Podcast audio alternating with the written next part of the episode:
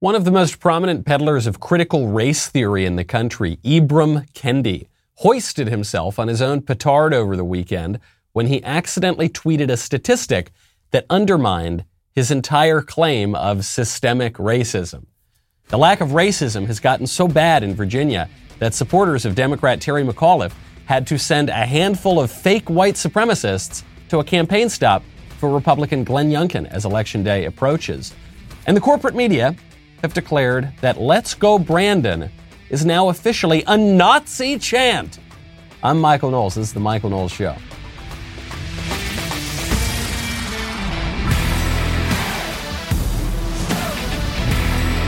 Welcome back to the show. My favorite comment Friday is from Maggie Olson, who says, I was talking to an older man at work about the theft issues, and he straight out said, I regret voting for Biden and I will never vote Democrat again. It made my heart soar. Uh, you know, I'm always skeptical of these sorts of claims because they can sound a little bit like those things you see on Twitter. You know, my five year old uh, walking through the TSA said, Mommy, Donald Trump is an evil fascist and he needs to go to jail. And everyone applauded. But uh, uh when it comes to people regretting their vote for Biden, that is obviously happening. You can see that being reflected in his approval ratings, his poll numbers, which are collapsing. It doesn't seem like there's there's really any bottom to them, and it's been happening since just shortly after the election. So I believe it. You get you get what you what you ask for.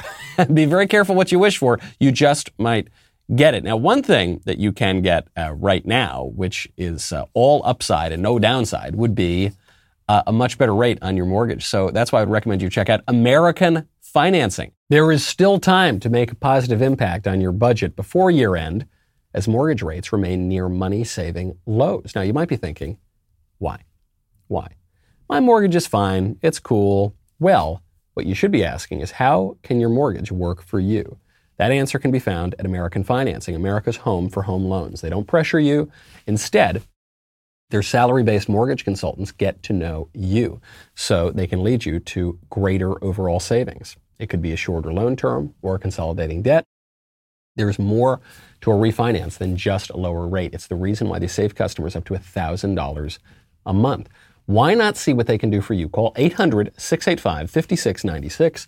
That's 800 685 5696 or visit AmericanFinancing.net, NMLS 182334 NMLSconsumeraccess.org. That is AmericanFinancing.net. You will thank me later for saving you money, not just this Christmas season, but well, well, well into the future. Ibram Kendi. Oh, I love it.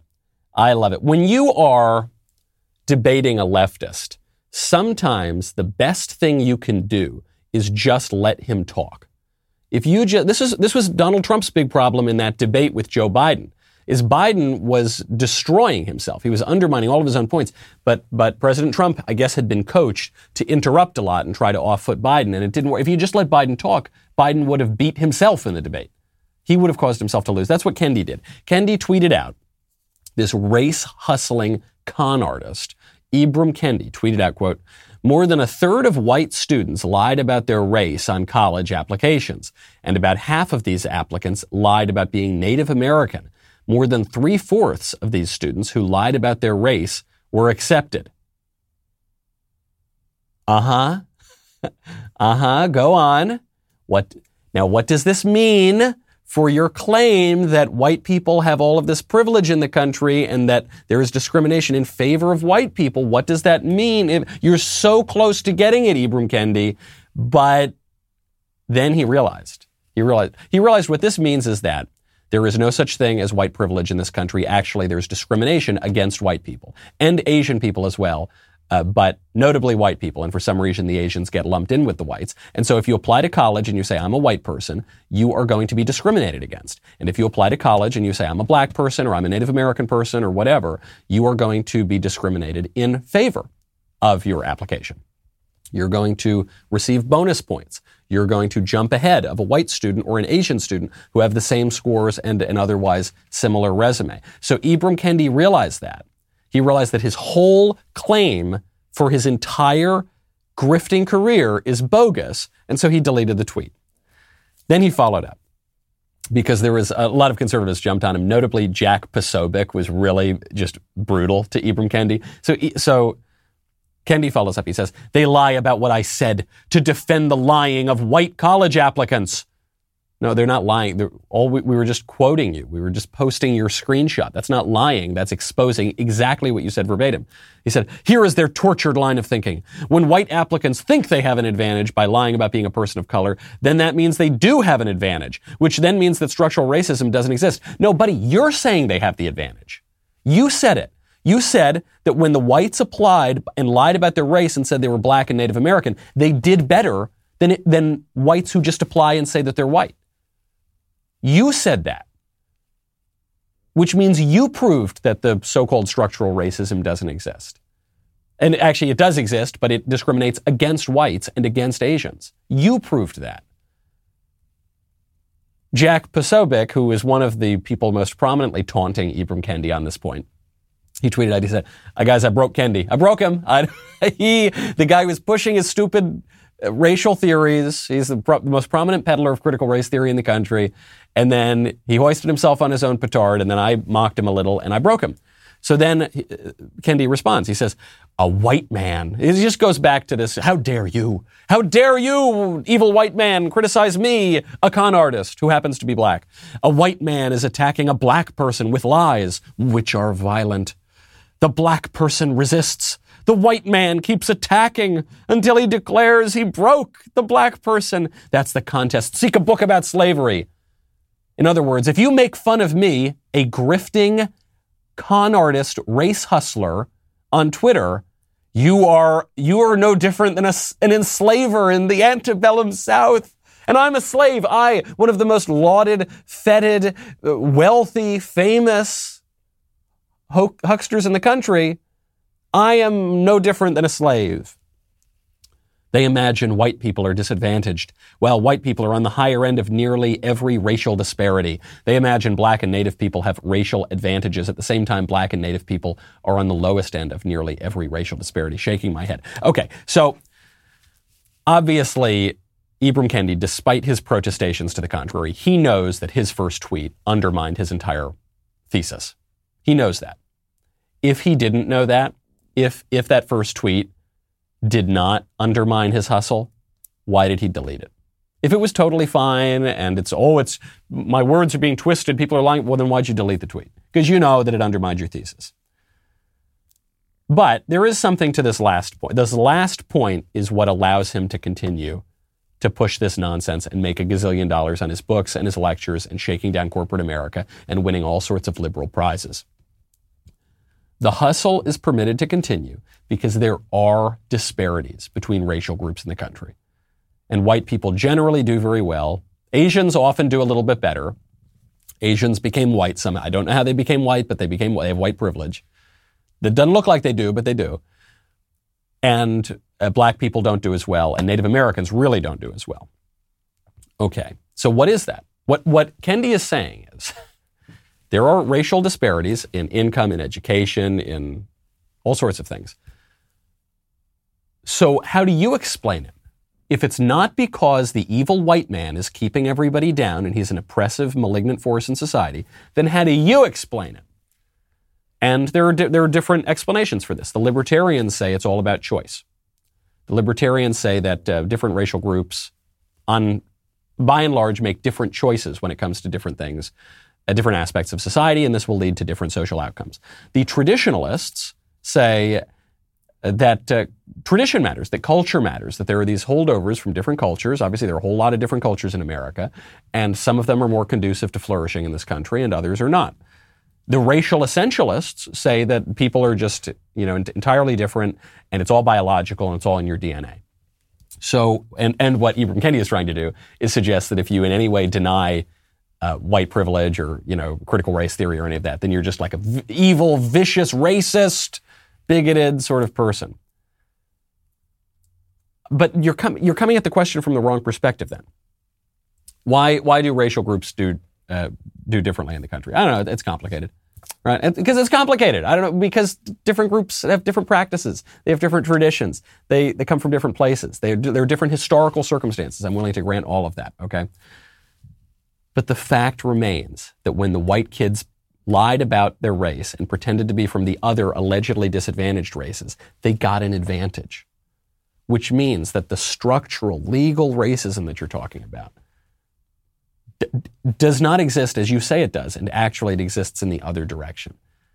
And so, if Ibram Kendi really wants to figure out why there are social problems in the country, you need to look somewhere else.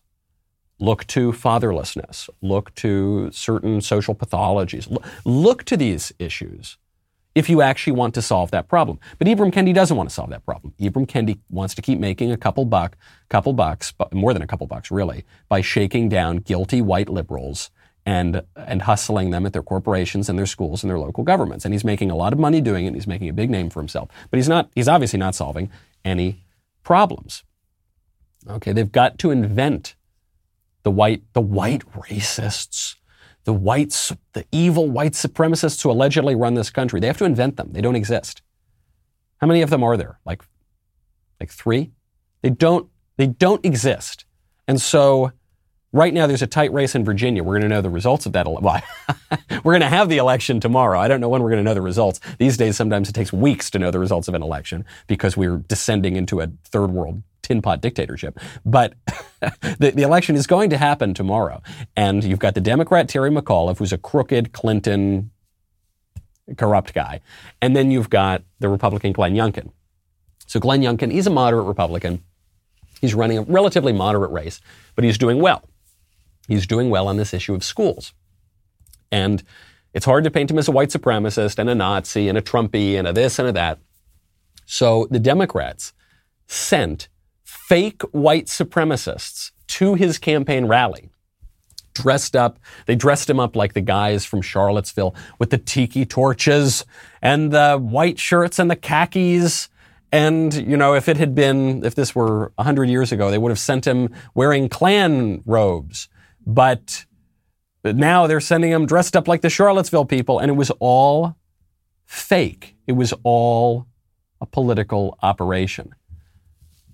Now, when you want to uh, really work yourself up, not just work up your mind and get your blood pumping because of how crazy politics is, but because you're actually engaging in physical activity, I would strongly recommend you check out Echelon. When you are trying to reach your fitness goals, it can really help to have world class instructors choreographing classes, music from your favorite artists, and a community of hundreds of thousands of people who can give you that extra push. Now, that's generally hard to bring into your house. I don't know how big your house is, but it's hard to bring those hundreds of thousands of people to your home.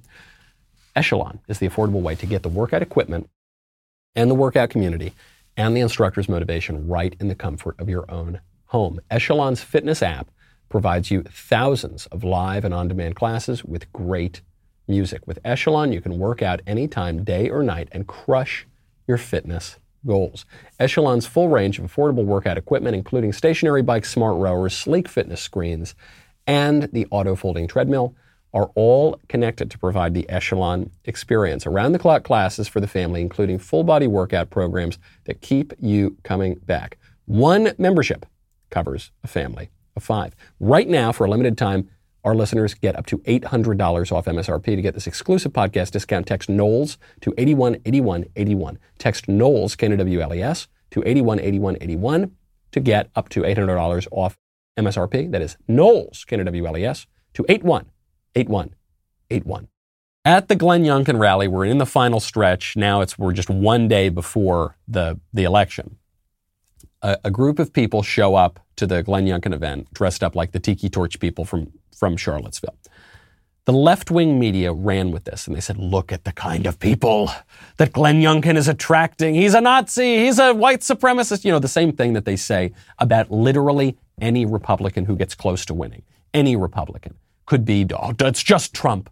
Oh, no, it's just Glenn Youngkin. Oh, it's just Mitt Romney. Oh, it's just John McCain. You're just whoever it is. They've been doing it. They did it to Reagan. They did it to Buckley. They've been doing it forever.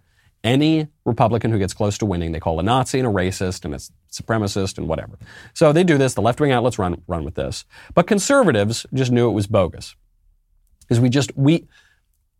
While some libs, there are some, I think, um, malevolent libs who are intending to deceive people on this. But I think a lot of libs just don't know. They believe what they hear on CNN and MSNBC. They really believe that Republicans are members of the Klan. And so when they see a bunch of white supremacists show up to a Republican rally, they just say, of course, that's what happens. And it's, it's almost always a hoax, if not every single time a hoax. But because the libs live in that bubble, they just assume it's true. And so the Republicans and the conservatives, we knew the minute we saw this, we said, well, this is fake. It's just not, this just isn't real. They were sent by the Democrats. And so it took about five minutes and everyone starts Googling and we find out, oh yeah, yeah, they're just Democrat operatives. And so some people identified actually the specific people in the group of five or six people who showed up to the Youngkin rally. They said, oh yeah, so and so is the treasurer of the local Democrat party and so and so works for this Democrat operative and so and so. And all of a sudden, all these people locked their Twitter accounts and they went on lockdown. So shortly after that, the Lincoln Project took responsibility. The Lincoln Project is a bunch of ex-Republicans. They're ex-Republican operatives, so they were kind of paid guns, and they couldn't get hired anymore by Republicans, so then they became Democrat operatives. And this is guys like um, Stuart, what's his name? Stuart Stevens, is that it? Yeah. Uh, this is guys like um, like Rick Wilson. This is guys like George Conway. This is guys like John Weaver, who turned out to be a pederast and got got uh, the Lincoln Project in a whole lot of trouble because he was using his political position to try to uh, groom young boys for sex. So the Lincoln Project, you know, not the most reputable group on the left, they took responsibility for this. I will say one area I think conservatives went a little wrong in their reaction is the conservatives believed that the Lincoln Project intended to deceive people and make, make out that these were actually white supremacists. I don't think that's what happened. I don't think that's what happened at all. I mean, the, First of all, one of the people they sent was a woman dressed up like a man and, you know, as like a little blonde girl. And another person they sent was a black guy dressed up like a white supremacist. So I don't, uh, look, I guess it's possible that the Lincoln Project operatives are the, or the stupidest people on the face of the earth. It is possible. But I think what they were doing is they were sending them there as a protest to make a point. And then the liberal media, very gullible and stupid, misinterpreted that and ran with it and said they were actually white supremacists. Regardless, what, whatever, the, the Lincoln Project t- took credit. They said, uh, the Lincoln Project has run advertisements highlighting the hate unleashed in Charlottesville, as well as Glenn Youngkin's continued failure to denounce Donald Trump's very fine people on both sides. We will continue to draw this contrast in broadcast videos on our social media platforms and at Youngkin rallies. So t- today's demonstration was our way of reminding Virginians what happened in Charlottesville four years ago, the Republican Party's embrace of those values, and Glenn Youngkin's failure to condemn it. So if he will denounce Trump's assertion that the Charlottesville rioters possessed very fine qualities, he will withdraw the tiki torches. Until then, we'll be back. So Lincoln Project gets called out. The whole stunt backfires. And so they say, well, this is all because Donald Trump called Nazis and white supremacists very fine people at Charlottesville. This is the same canard with which Donald, or with which Joe Biden rather began his 2020 presidential campaign. Don, it was the very first thing in his very first campaign address. Donald Trump called Nazis and white supremacists very fine people at Charlottesville. The problem with that assertion and that justification for this stunt is it it never happened. It is tuck that away with the Easter Bunny and the Tooth Fairy. It is completely imaginary. It is such a joke. It is such a hoax that even Jake Tapper, whom I don't really like, and I think he's a big lib and not very honest a lot of the time, and very favorable to Dems and not almost ever favorable to Republicans, he on CNN, even he on CNN, admitted that it was a bunch of baloney. Let's uh, play some of the t- sound uh, of President Trump uh, back in 2017, saying he had said today that he answered the question uh, perfectly. Uh, let's take a listen. Neo-Nazis started this. They showed, up in Charlottesville. They, started, they showed up in Charlottesville Excuse me. to protest. Excuse me. They didn't put themselves down as neo And you had some very bad people in that group. But you also had people that were very fine people on both sides. Now, elsewhere in those remarks, the president did condemn neo Nazis and white supremacists. So he's not saying that the neo Nazis and white supremacists are very fine people. So he's not saying that the neo Nazis and the white supremacists are very fine people. Trump said, the I'm not talking about the neo Nazis and the white supremacists. They should be condemned totally. You've heard it only really from conservative media. And occasionally someone like Jake Tapper gets a pang of conscience and says, look, guys, come on. Come on. You can't push this lie. But that, that's the lie, and that will be used to justify all of these other deceptions to send fake racists into places because the, the real alleged white racists, they just, they just don't really exist. Okay, and the alleged structural racism in favor of white people, it just doesn't exist. It's just, it's fake. And Jake Tapper will admit it, and Ibram Kendi will accidentally admit it sometimes, but he'll delete it when he does. What the Lincoln Project stunt says to me what it proves to me beyond the racial stuff or the Youngkin campaign is it reminds me that the left can't meme. They can't meme. They don't know how to meme.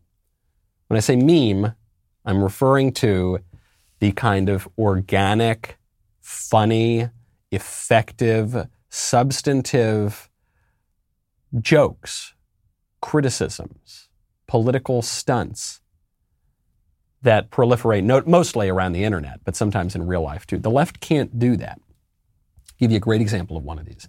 A Southwest Airlines pilot was just uh, just touched down, you know, came over the loudspeaker. Hey there, welcome everybody. We've gotten to our donation destination rather, and uh, he finished his announcement with those three beautiful words that have gone viral in this country. Let's go, Brandon. About uh, seven or eight miles an hour Good visibility, mostly clear skies, 77 degrees. Thanks for coming out flying with Southwest Airlines. Welcome aboard. And remember, let's go Brandon. And remember, let's go Brandon. So this is, this is the welcome aboard. This is the uh, announcement at the beginning of the flight. Let, hey, let's go Brandon. What does let's go Brandon mean? Let's go Brandon is a meme that stands in for F Joe Biden because crowds at stadiums all around the country have been chanting F Joe Biden, F Joe Biden. And one time, some sports reporter was talking to a guy named Brandon on a racetrack, and she didn't want to acknowledge that they were all chanting F Joe Biden. So she said, Oh, you can hear them, Brandon. They're saying, Let's go, Brandon. So now the right has adopted this phrase, Let's go, Brandon, and it's gone viral again. And the left is so, so angry about this meme. Uh, Tristan Snell, who is an MSNBC and CNN commentator, tweeted out, quote, Let's go Brandon has become the MAGA version of Sieg Heil. If you say let's go Brandon, you're a Nazi. Wow. Wow, that's what an original thought. That's really what a what a powerful and profound statement, Tristan Snell. That really makes me think about this issue in a new and interesting way, doesn't it? You're calling your opponents Nazis. Wow, I've never it's never occurred to me to do that. Wow, oh my goodness. The left can't meme. What's funny too, they're saying that Let's Go Brandon is vulgar. It's not, it's, it's the opposite of vulgar. F. Joe Biden is vulgar. Let's Go Brandon is not, it's, it's devulgarizing the statement that a lot of people are feeling. It's clever. It's funny. It's really funny. And the fact that you get so angry about it makes it funnier. And you're going to get more of it because you guys get so upset. This is the same group that shrieked profanities for four years straight over, over Donald Trump and called him all the nastiest, filthiest names in the book. But the minute we make a little clever joke, let's go Brandon, they say, this is, it's, you're Nazis. It's like Sieg Heil. Why can't the left meme? There is a simple answer to this. I'm not just sort of spiking the football and saying, haha, we're funny and they're not funny. And there, there's a, a real political reason why the left can't meme. The left can't meme because they are the ruling class. Right? They control everything. They control the government and the media and the schools and the tech platforms and the money and Wall Street and everything. And they control all of it. And so they can't meme because a meme is, in practice, a subversive, funny way to criticize and undermine the ruling class. And they're not going to do that to themselves. They already control everything. And that is why, just at a practical level, as long as the Democrats continue to rule in this country, the memes, the, the memes of production are going to be owned by the conservatives. Now, the Democrat rule has not panned out very well. You'll probably see this when you go to the pump because gas is going through the roof, which is why I would recommend you check out Get Upside. Get Upside has arrived right in the nick of time. It is this incredible app that you need to know about if you ever buy gas, which I assume is statistically all of you. Our listeners are making up to 25 cents for every gallon of gas every time they fill up. You just download the free Get Upside app in the App Store or Google Play right now. Use promo code Knowles, K-N-W-L-E-S. Get a bonus 25 cents per gallon on your first fill up. That's up to 50 cents cash back do not pay full price at the pump anymore. get cash back using Get Upside. Download the app for free. Use promo code Knowles, Canada W-L-E-S, to get up to 50 cents per gallon cash back on your first tank. Some people who drive a lot are making as much as two to three hundred dollars a month in cash back. There's no catch. The cash back gets added right to your bank account. You can cash out anytime to your bank account, PayPal, or an e-gift card for Amazon and other brands. Just download the free Get Upside app. Use promo code Knowles, K-N-W-L-E-S, to get up to 50 cents per gallon cash back on your first tank. What's that code? K-N-W-L-E-S. You can thank me later. We'll be right back with a lot more.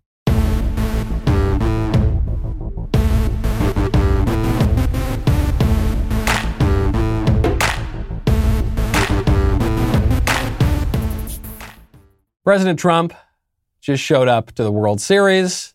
And one of the memes that's going around the World Series, one of the memes that goes around the Braves, is the chop, you know, sort of Indian chop. So the Braves fans were doing this, and President Trump joined in on the fun.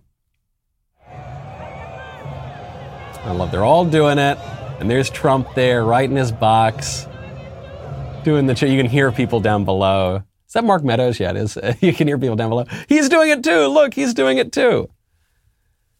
So the left can't do this. They're not allowed to do this. Okay, and we can. Why isn't the left allowed to do? Because they would be told this is racist. This is racist to do a thing that is associated with Indian culture. You can't do that. It's the Braves, and you're not, you can't. Trump is not from Georgia. I don't think Trump even likes Georgia that much because he thinks that Georgia was rigged and took the election away from him.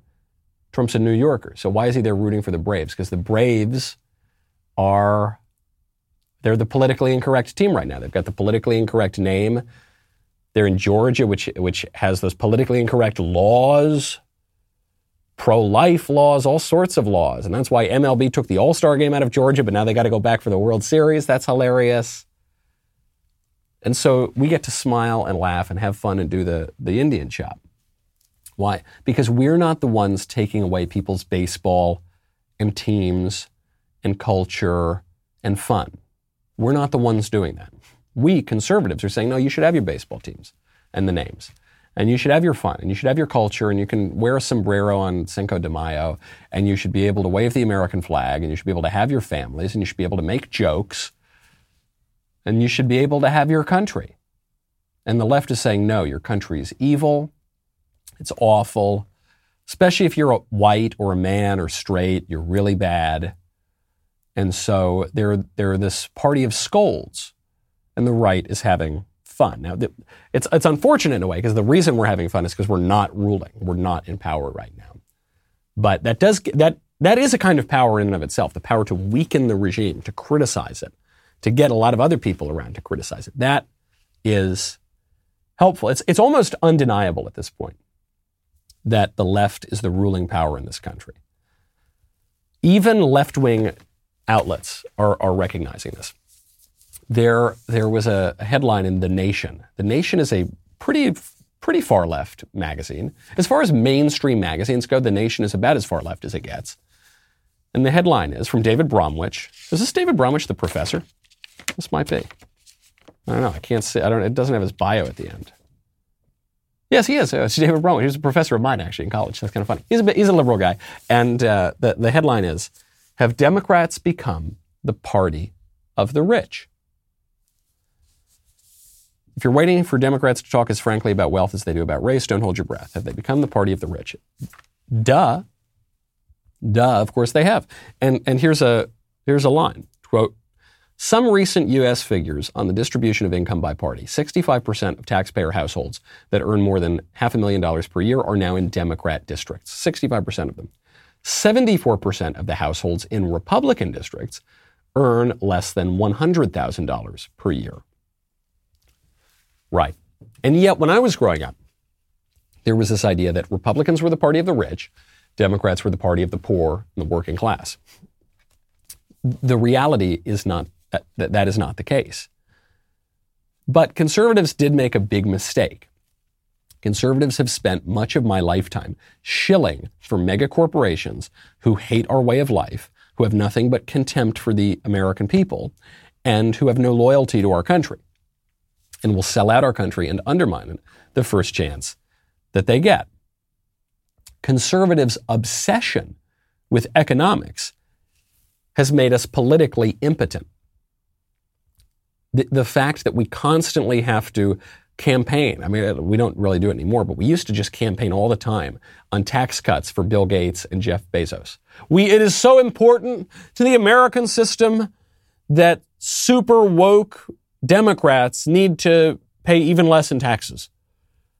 We need to make sure that Nike pays less in taxes. Why? We need to, they defend Facebook, they defend Twitter, they defend Google. Free enterprise demands that we let Google, a radical left corporation, control all of our speech and censor the duly elected sitting president of the United States when he's a Republican and all the rest of it. I don't think that's true. I was in a debate recently on TV on Fox LA with a, a Democrat guy, and he said he, he, was going on and on about the the push to raise taxes.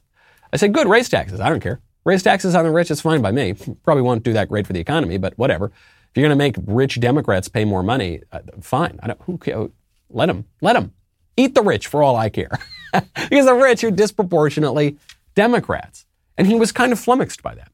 What we need to recognize is that our battle here is cultural, not just economic. It, you know, I'm going to the National Conservatism Conference. I was supposed to be there today, uh, but I couldn't couldn't get away from the studio in time. So I'm going to go tomorrow.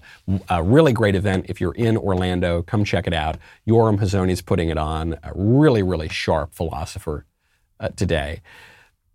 Uh, so we're all trying to work out what does it mean? What does national conservatism mean? What is what is the winning conservative message moving forward? Marco Rubio is one of the people who is kind of working on this, and he's trying to buck older talking points, but sometimes he stumbles, and I, I feel he stumbled in recent days. Rubio came out against the the Biden budget, this multi-trillion dollar awful budget, and and he said the problem with this budget is that it's not going to build us back better. It's going to build us back socialist. So we've all been following the Democrats' inter-party drama over Biden's spending plan for America, but in the end, you know, we're going to hear today that they've got some kind of a deal. Look, unfortunately, the media, is, the way they're going to report it, is not the, what it is. The whole focus is going to be on the fake top line number, right? The squad wanted $7 trillion. The Democratic budget said $3.5 trillion. But today, the deal, whether it's 1.5 or 1.75 or $2 trillion, it doesn't matter. It's still socialism. It's still build back socialism. The media and the pundits are going to claim that this proves that Biden is this great deal maker, bridging the divide between the big government socialists and the huge government socialists. So it's going to fall on those of us who know the truth and see this plan for what it is to inform you, the American people. This plan is not build back better. As I said, this plan is to build back socialist. Ah, oh, man, I. Uh you know, I like Rubio, and I like I like that he's trying to mix it up a little bit in conservatism. I like that he's opposing this budget. I hate this budget, but this is, as the kids say, cringe. Socialism. It's socialism. It's so everything I don't like is socialism. I don't look. The Democrats have embraced socialism, and socialism is evil. Yeah, it is. It is evil. The great fight of our age is not between socialism and capitalism. Capitalism, a word that was popularized by Karl Marx, by the way. People forget that. It's not. It's not between socialism and capitalism. It is between barbarism and civilization. That's the fight. It's not about economics. Get this through your heads, people. It is not about economics. It is not about tax rates. It's not even primarily about the national debt or government spending. It's it is about those things downstream. Those, those things are symptoms of a bigger problem. But the problem does not stem from bean counting on a spreadsheet. The problem stems from cultural issues. Okay?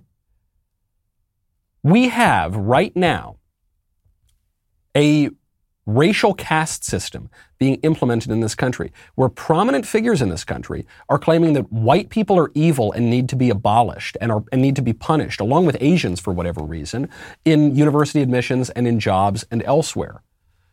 Okay, we are living in a country right now where little boys, little children are being taught that boys can be girls and girls can be boys, and they should mutilate their genitals when they're little kids so that they can pretend to be the other sex. And you're talking to me about higher tax rates or more government spending? That's not the problem, okay? And th- this came up during the Tea Party. I remember I was in those fights. I was working campaigns during those fights. And everyone thought if we just get the, the debt in order, if we just get taxes in order, we're taxed enough already. Remember that T, TEA, taxed enough already. If we just get this economics focused message and don't really care about any of the social or cultural issues, it'll all be totally fine. And then we'll get the country back on track. We won't deal, we'll have a cultural truce. We'll deal with the numbers and then we'll fix the, the culture. And it didn't work. It failed. It totally failed. Valiant effort. I see why people thought it might work. It didn't. The deeper issues open borders, immigration, assimilation, what America even stands for, protests of the American flag, racial divisions, which deepened and deepened and deepened in recent years, sexual confusion, which has only gotten worse. That has, has left us so confused as to who we are as a country. We don't even know what end is up. And you're not going to fix the, fix the economic stuff until you fix the cultural stuff. It's not, it's really, it's real boomer energy to pretend that this is 1978 and we're just in the Cold War.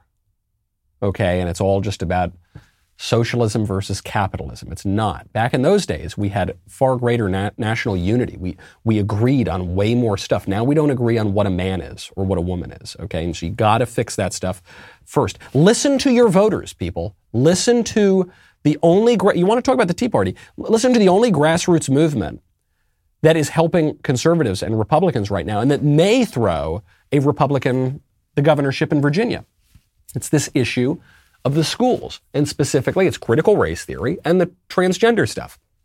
There was a woman who showed up in Loudoun County, where a lot of this is being focused, showed up to her school board and mentioned that her daughter asked, there's a white woman, the daughter, a white girl, asked her mother if she was born evil because of the color of her skin. My children are now in private school and are thriving. We had specifically moved into chased out of LCPS due to the swift and uncompromising political agenda of Superintendents Williams, Ziegler, and the, and the school board that have forced upon us. First, it was in early spring of 2020 when my six year old somberly came to me and asked me if she was born evil because she was a white person, something she learned in a history lesson at school. Then you kept the schools closed for a year and a half despite the science indicating that it was safe for kids to return. And now you've covered up a rape, then arrested, humiliated, and falsely accused her parents of being domestic terrorists. I wish I could return my kids to LCPS. Private school is expensive, and I want my kids to be able to walk home from school with their friends in their own community. I refuse to allow you to destroy our schools. They are not your schools, they are our schools. You all should be ashamed and you should have the moral courage to admit you are wrong and step down. Preach, sister. Absolutely right. Such moral clarity, and she's very articulate as well. This matters much more to Americans than tax cuts do. I like tax cuts.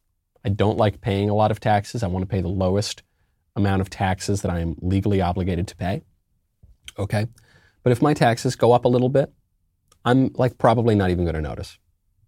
Right? Or I'll notice a little bit and it's too bad and we, we won't go out to dinner a few times that year, and, but it'll be fine. You know what I really care about? My kids being taught that they're born evil because of the color of their skin.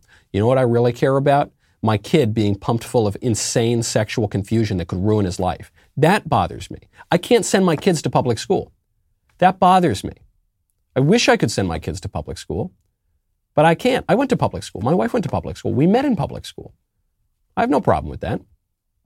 I really like public schools, or I liked them. And even then, our schools were very, very liberal, but they weren't mutilating kids' genitals, all right? They weren't pumping their heads full of this racial nonsense that says you're evil if you're a white person. That's a big problem. It's a big problem for people. I like to think, hopefully, look, hopefully I sell some more blank books. I can afford to send my kid to private school, even though, by the way, a lot of the private schools are pretty bad too. Or maybe we can homeschool. I, li- I hope we have the resources to do that when the time comes. I don't know. What I do know is that for most Americans, they don't really have the resources to do that, or, or it's very, very difficult for them to. Focus on that. Let's, let's focus a little bit more on that. I know it's a little politically edgier and, and riskier to talk about things like race and sex than it is to talk about tax cuts and socialism and government spending. But those are the issues that matter to people. Those are the issues where the left has gained a huge advantage and it's deeply unjust and it's wrong for everybody and you should fight back. Especially when the people who are peddling this have, have nothing but contempt for their constituents. There was a, a school board, a woman, just another woman, all women of all shapes and colors and sizes and demographics, showing up to these school boards to say, don't teach my kids this crap. W- one of the school board presidents actually, uh, she, well, she used a phrase similar to let's go Brandon. But the right, we use the kind of nice, devulgarized version. This woman just used the, the insults and the swear words themselves. A California school board president was listening to this woman opposing the vaccine mandates for little kids who are at very, very low risk of coronavirus, who really uh, should, I think the parents should be allowed to make these medical decisions for themselves. And the school board president heard her out, then cut her off the earliest chance she got, and then said, F you, lady.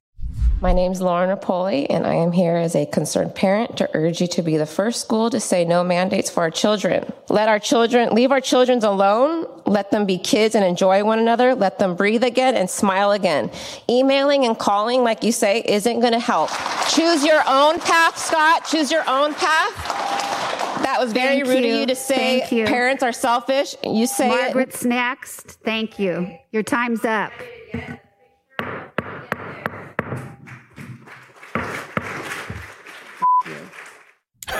you, you can hear we, we bleeped it out obviously, but you you can hear it pretty pretty clearly because we're a family show. You see, they, the school board members, when they're talking about little kids' education, they can use whatever nasty language they want. But we here on this show, we try to keep it a little a little more wholesome. These people hold you in contempt. They hate you. They think that you're a racist, an, a, a phobe, an, a, a hateful, bigoted person. They think you're born evil, whether you're white or whether you're not white, but you agree with conservatives. Then you just sort of become white, you know. Then you, I don't know. You're like that guy that the Lincoln Project sent to to the Terry uh, to the Glenn Youngkin event, rather. Maybe you look black or like a some other minority, but you're a white supremacist if you support these conservatives, or you show up to these school boards, or you say don't don't tell little Johnny that he's a really little Jane. You're an evil, or don't judge people on color of their skin. You're an evil, deplorable, bitter clinging, Bible thumping idiot rube who just needs to die off and make room for the good, better Americans. Okay? This is a big problem for Terry McAuliffe, who's the, the former governor of Virginia, who wants to be the governor again, the Democrat there, whose, whose campaign is tanking because of the issue of, of education. He came out and said that parents should not have a right to say anything about their kids' education, that the education should be run by the teachers and the administrators and the politicians, and that this is true from preschool up until you graduate. So we're talking about, what, a dozen years, more than a dozen years? And this is really hurting his numbers. So, so he goes on MSNBC and he says, It isn't true. I'm being taken out of context. And by the way, you're all worried about critical race theory. Critical race theory is not even being taught in Virginia schools. What's Glenn Youngkin's education plan? He wants to ban critical race theory. Well, let me explain to you. It's never been taught in Virginia. Okay, so now now Terry McAuliffe is going back to this thing. It's not being taught. Critical race theory, it's just something at Harvard Law School. It's not being taught in our schools. Now, that's not true. Uh, there were a number of documents on the Virginia Department of Education website referencing critical race theory explicitly. And uh, beyond that, we just know that this is being taught in the schools. I mean, we've we've seen, we've seen lesson plans from all over the country, and we've seen the Democrats waffle on their arguments here. First, they said, well, first they were pushing critical race theory. Then Christopher Rufo led the charge, and then all the conservatives called it out. Then the Democrats said critical race theory is not being taught in schools. And now, then after that, you saw when we can prove that it's being taught in schools, and you can just go to the Virginia Department of Education website. Then you saw the Democrats go back and say, actually, critical race theory is really, really good, and it should be taught, And critical race theory is great. And uh, huge education lobbies and national organizations are saying, you know, it's good and we're going to keep teaching it. But now that's hurting their numbers still. So now Terry McAuliffe is go- going back to the uh, other strategy and saying, no, critical race theory is not being taught in the schools. It's, it's like Dr. Fauci's. Do you remember Dr. Fauci's denial when he perjured himself to Rand Paul? Rand Paul said, you, You're doing gain of function research. And, and Dr. Fauci said, We have never done any gain of function research, and it was totally fine when we did it.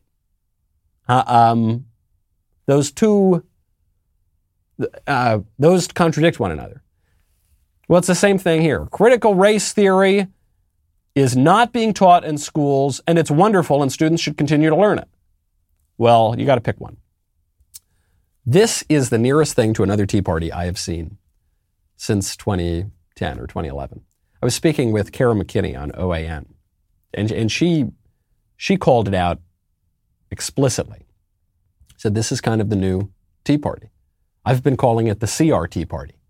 It's the CR. This is what what made the Tea Party different than a lot of political operations is that it really was largely grassroots. There really were people who, just ordinary people who showed up and they had 20 bucks to donate and they had their Gadsden flag and they they were defending their view of American constitutionalism and specifically this economic focus. Get rid of the debt, you know, stop all this crazy spending, cut taxes, that sort of thing. This is the nearest I've seen to that. Uniting people all around the country around a real issue that, that Republicans have not paid a lot of attention to, forcing the Republican Party to start paying attention to it. And it's all coming to a head in Virginia. Now, we'll find out what happens. We won't know by tomorrow's show. We'll know by Wednesday's show. But we'll see what happens. Virginia's very blue Commonwealth. And so Terry McAuliffe should walk away with this race. But Glenn Youngkin is putting up a real fight. And now in some of the polls, Glenn Youngkin is up. Actually, the Republican is up. I think it's very important that Glenn Youngkin win this race. Not because then the Republicans can do X, Y, or Z. Glenn Youngkin's kind of moderate. I think it's very important that Glenn Youngkin win this race because all the indicators showed that he really could win this race. And if he wins this race, it will defend the legitimacy of the American system. Right now, a lot of Republicans are doubtful that the American system is legit. Okay, the Democrats changed all the election rules during COVID. They put them all to their advantage. We can't count our ballots on election night anymore. For some reason, it's taking weeks and weeks and weeks until Democrats find more votes. And then they can say, okay, we won. And the, the, the left in this country hasn't trusted elections in 20 years, right? They still, Terry McAuliffe still denies the results of the 2000 presidential election, still denies the results of the 2018 Georgia gubernatorial election on the campaign trail this year in the year of our Lord 2021. And Republicans have a far greater reason to doubt the credibility of the 2020 election because they changed all the rules right before it to their own advantage, to the Democrats' advantage. I think it's very important. And I think if Glenn Youngkin, I think if Terry McAuliffe comes out ahead in the Virginia election, I think it's going to continue the United States down this path of not trusting our system, this path toward tin pot dictatorship. If Terry, or if Glenn Youngkin rather, can pull it out and is named the governor after this, I think it would bring the temperature down a whole lot and give everybody a fighting chance to preserve this system. We'll just have to wait and see. I'm Michael Knowles. It's the Michael Knowles Show. See you tomorrow.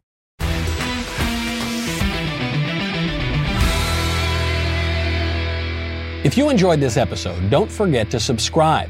And if you want to help spread the word, please give us a five star review and tell your friends to subscribe. We're available on Apple Podcasts, Spotify, and wherever else you listen to podcasts. Also, be sure to check out the other Daily Wire podcasts, including The Ben Shapiro Show, The Andrew Klavan Show, and The Matt Walsh Show. The Michael Knowles Show is produced by Ben Davies. Executive producer, Jeremy Boring. Our technical director is Austin Stevens. Supervising producer, Mathis Glover. Production manager, Pavel Vidovsky. Editor and associate producer, Danny D'Amico. Associate producer, Justine Turley. Audio mixer, Mike Coromina. And hair and makeup by Cherokee Hart. Michael Knowles Show is a Daily Wire production. Copyright Daily Wire 2021. Race hustlers Colin Kaepernick and Ibram X. Kendi both thoroughly embarrassed themselves over the weekend, exposing the emptiness and absurdity of their worldviews. We'll talk about that. Also, Democrats of Virginia have all of the momentum going against them heading into the election on Tuesday. So they decided to resort to some good old fashioned fraud. And a Southwest Airlines pilot allegedly says, Let's go, Brandon, over the intercom on the plane. And this is apparently a nationwide crisis. Plus, rumors are swirling about Joe Biden's meeting with the Pope. I feel duty bound to discuss those rumors today, and I will. All of that and so much more in The Matt Walsh Show.